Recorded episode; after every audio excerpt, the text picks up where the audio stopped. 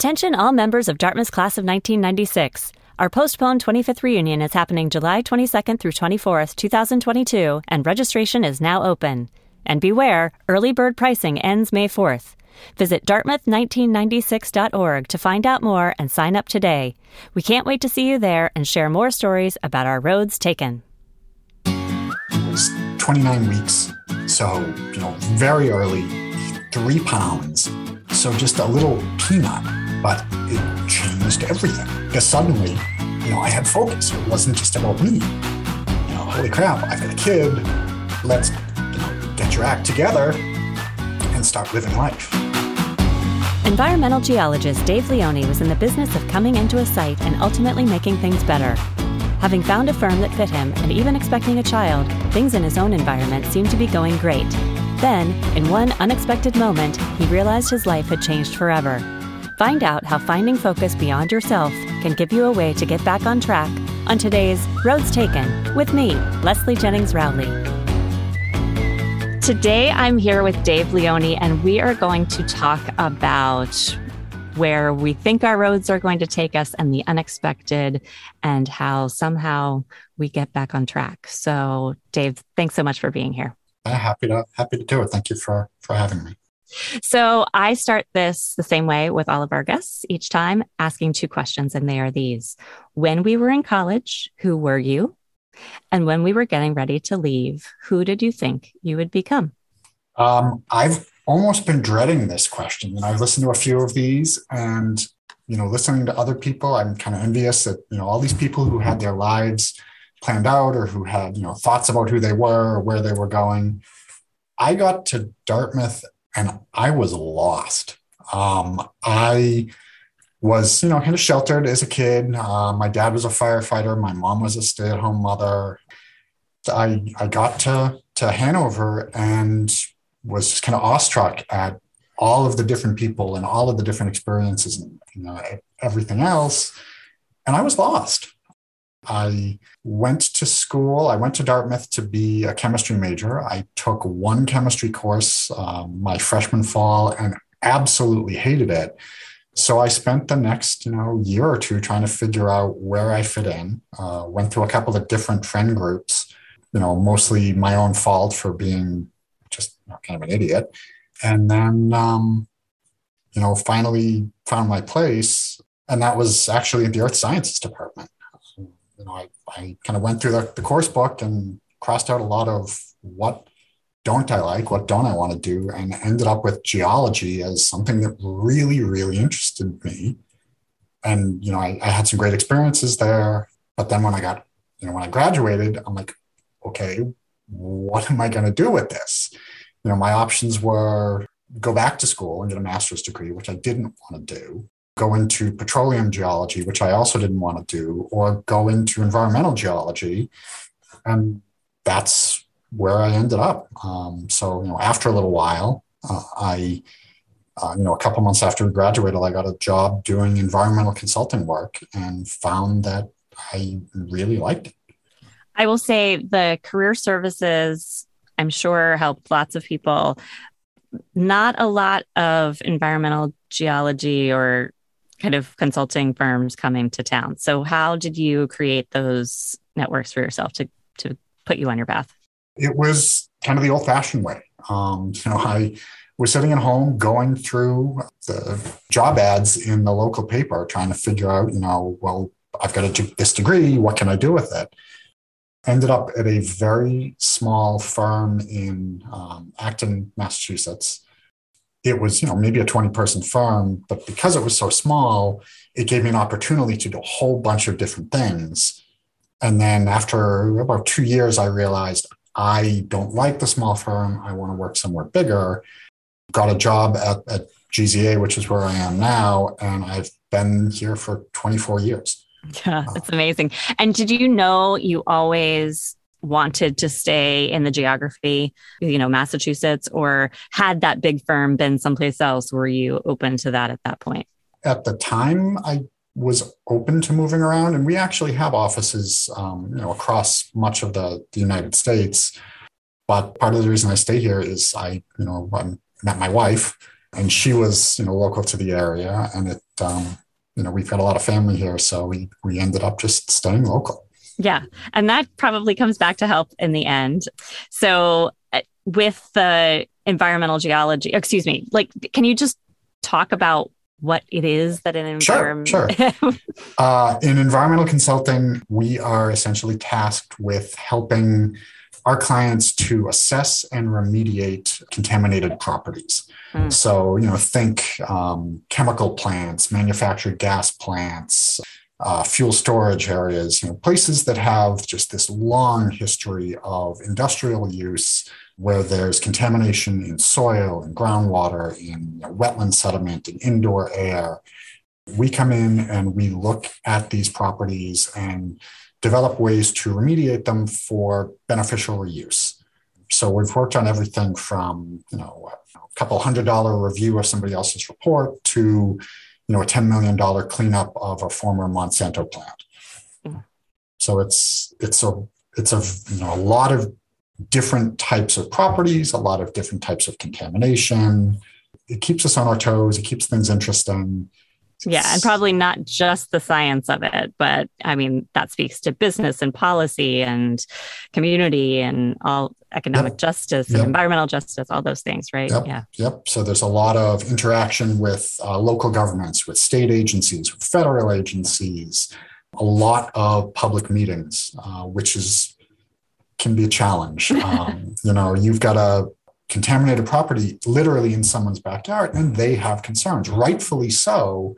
But the trick is to educate the people who don't understand the science as to what we're doing and how we're doing it and how it's been protective of, you know, human health, public welfare, and the environment, so that, you know, we can take this property and put it to better use. Yeah, ultimately make it better. Yeah. Right.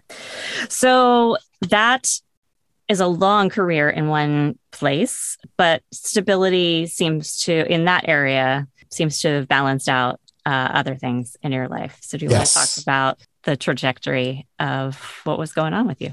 Sure. So, you know, like I said, you know, I my wife factors obviously heavily into everything that I do. I met her at the company that I'm, you know, currently employed at. She was here at the time. She's no longer at this company. And we had, you know, kind of the nod and smile relationship in the hallway, but we never, you know, really connected until we were both doing a charity bike ride. It's the Pan Mass Challenge. It was a 200-mile bike ride to raise money for the Jimmy Fund, which is that cancer institute at Dana-Farber. It goes from Sturbridge, Mass to Provincetown, Mass, which anyone who knows Cape Cod knows that that's just a long way up and around. My company sponsored a team. There were, you know, probably 15 or 20 of us. I thought I was a hotshot. I, you know, took off with the fastest guy on the team, and 20 miles in, we just get to this massive hill. Oof. He drops me like a rock, and I've got, you know, I'm riding myself, and I'm like, I don't think I can do 180 miles alone. Oh. So I pull into the next water stop and wait for more people on the company team to show up, and Michelle and a few other people show up, and, you know, Michelle and I just get to talking and spent the next 180 miles just talking. And by the end of it, I was completely smitten, and, you know, we started dating a few weeks later, and, you know, the rest is history. It could have been a really long ride had you not been smitten, I guess. Yes. Yeah, definitely. And then, you know, the real turn comes in Labor Day weekend, 2004. We bought a house in a small town in Massachusetts a few years before. And I was up on a ladder, nailing in a rake board that had come loose from the roof line. So, you know, 25 feet up. Didn't realize that there was a hornet's nest that had kind of built itself into the attic behind the board. So I'm sitting there hammering away, and the hornets came up, and I stepped backwards. So fell 25 feet, hit the ground, broke my back, crushed my spinal cord, and knew instantly when I woke up that was it, you know, that I just changed my life. Yeah. So, just give me a second. I still, you know, tear up after, it's been 18 years and it still hits me. Yeah. Understandable. But I spent 2 weeks, I was med-flight at the Beth Israel Hospital, spent 2 weeks there, was operated on, had my spine stabilized, and then spent a month and a half at Spaulding Rehab in Boston. And those folks just put me back together, taught me how to live my life again. So I am eternally grateful to them. But yeah, I'm paraplegic. For the doctors out there, it's T8 ASIA A, so no feeling, no movement below, mid waist. And I've lived the last 18 years in a wheelchair. And not just you. This is a family affair. You were expecting a child then, right? Yes. My wife was 4.5 months pregnant when I fell, and so I fell, like I said, beginning of September. I got home from the hospital at the beginning of November, and that the next month just miserable. Just a very difficult time. Yeah. And so we were plugging along, trying to get things back on track. I hadn't even learned how to drive yet, because you have to drive now with hand controls. Mm. Early morning in December, my wife wakes me up and says, "I don't feel good." I'm like, okay, well, what's going on? We talked it through. And, we had this checklist of preterm labor symptoms. And she's like, I'm fine. Just go back to bed. And I'm like, Michelle, you've got 7 of the 10 symptoms of preterm labor. Something's going on. So, called the doctor. She said, "Why don't you guys come in?" My wife was actually going to drive herself in, because I wasn't driving yet. Right. No, that's not going to work.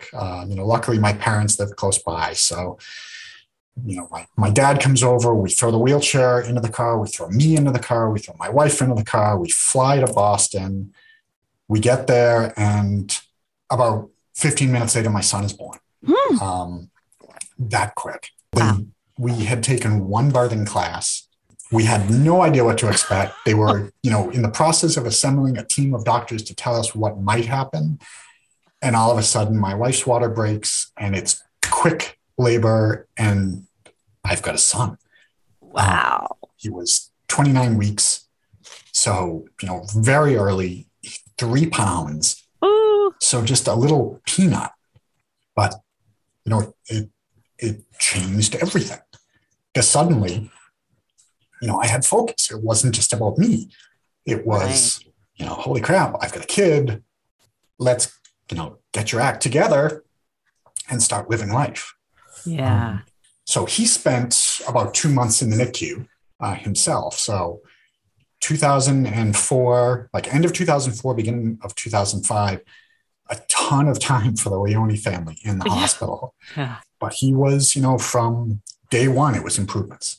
So here we go from a 3 pound, 29 week baby. He's now 17 years old. He's 6'2", taller than I ever was, straight A student, no health problems, no eye problems, no breathing problems, none of the things that you typically expect with, a baby born that small. And it's just, he's a miracle. Yeah. And a miracle to you. As you said, it wasn't just about you anymore. It was about, giving focus to bringing this person into life. And yet at the same time, while you're, pushing him into the world, you do need to get your life back on track. So yeah. You have already said that you're at the same firm. How did the firm adjust or help you adjust? When were you able to throw yourself back into work? All of those things. Yeah. So the company was fantastic. I mean, they were great from day one. There was a banner up in the entranceway to the company, to the main entranceway. The very first work day after I fell, it just said, "No, we're with you, Dave." And everyone in the company signed off on it. Brought it into the hospital. I had it in my hospital room with me. I still have it. It's rolled up in the closet. But the company made it clear from day one that, you know, there was a spot for me, that, you know, we'd make this work, we'd figure it out. And it was actually, I mean, it's hard, it's an odd concept, but it was good timing, because at the time I was transitioning from doing a lot of field work to doing a lot of project management, you know, office-based work. That just accelerated that transition. Mm-hmm, mm-hmm. So, you know, now, you know, most of my work was going to be office-based, which, you know, it worked out well. Most of my work now is still office-based, but I do a lot of site visits. You know, when you're doing environmental remediation, you've got to be on site from time to time. So, you know, I've made that work, and I found workarounds from the wheelchair. And, you know, there are some places I can't get to, and some places I can. You know, nowadays having cell phones and FaceTime and all of that has been hugely beneficial. But I'm going to come to reunion in a wheelchair, and there was an article in you know, the alumni magazine back in 2004 that said, "Hey, this is the accident. This is what happened." I don't know how many people read that. I don't know how many people remember that, but you know, it's unavoidable. I'm in a wheelchair. It is really, really obvious. So I appreciate the opportunity to tell my story now. Hopefully it means that I don't have to tell it, you know, 45, 50, 60 times during reunion. Right. Because to me, it's been 18 years. Like, I'm used to this. This is just part of life. You know, do I enjoy it? No, it sucks. But I've found, you know, great workarounds, and I still get around, and I, you know, still, you know, have a great family and have a great job and a great career. And you know, we go on lots of, you know, fun vacations, and, you know, I coached my kids' soccer team for a while. You know, I'm doing all of those things that, you know, as a dad and, you know, just as a, you know, as a Dartmouth grad, I should be doing. I try not to let the chair get in the way. And, you know, most of the people around me, I think they've stopped seeing it, mm-hmm. You know, stopped seeing the chair. But it's the new people. It's people I haven't seen for a while that get hung up on it. And it's just, you know, don't get hung up on it. I'm over it. I've dealt with it. Let's move on. Right. Yeah. This inside, it's the same, Dave. Exactly. Yeah. So kind of going back to that 22-year-old Dave who had found what he liked on the pages of the orc and or whatever, and didn't really know how to use it. If you kind of said, like, look at this span of a career and the building of this family and all of that, would he go, oh, that makes sense, and I can see how that works out, and kind of from who I was as this chemistry interested kid? And, or is it all just like you look at it and you shake your head? I shake my head. I have no idea how I got here, you know, but it's worked. You know, I started out as a field tech in this company, the lowest position possible. And I'm now, you know, associate principal and, you know, part owner and, you know, doing great. I honestly think most of it's been dumb luck, but it's worked out. Yeah. Well, dumb luck and surrounding yourself with, you know, family of all kinds. Absolutely. Yeah. Yeah. Who clearly care about you. And, and this seems like, my wife is definitely a driver. You know, she keeps pushing me. She does not let me doesn't tolerate when I feel badly for myself. And, you know, just kind of has always said, you know, just, you know, buck up, you know, you can do it, keep going. So I don't think I could do this without her. Yeah. Yeah. Well, we all need those people in our lives, I think. Well, Dave, we really appreciate your sharing this with us. We can't wait to hear what the next kind of empty nest is going to be. If your son was the one that gives you focus, who knows what will be the thing to drive you into the next chapter. But we really appreciate having you here. Of course. And the whole empty nest thing, it's funny with COVID, you know, families were pushed back together and spent a lot more time with each other. And, you know, I've got friends, coworkers who kind of struggled with that. My wife and I loved it. You know, we had a blast together. We still really enjoyed being with each other. We spent a lot of time walking the neighborhood, talking, chatting. So it gives me hope that, you know, in another year or so when my son goes to college, we're going to be okay. Yeah. Yeah. I'm sure you're going to be okay. It seems like that you're made for that. Well, thanks again. Thank you. That was Dave Leone, who's associate principal at GZA Geo Environmental Inc. in Massachusetts, where he lives with his wife and son. He's a geologist with over 20 years of experience performing hazardous waste site investigations and remediation work at state-regulated hazardous waste sites. He and his wheelchair are headed back to Hanover in July to see how everyone else has both changed and stayed the same. I urge all members of our Dartmouth class of 1996 to join Dave and register now through the links at dartmouth1996.org. For all listeners, we urge you to subscribe, follow, and review our show wherever you get your podcasts, and plan on joining me, Leslie Jennings Rowley, for future episodes of Roads Taken.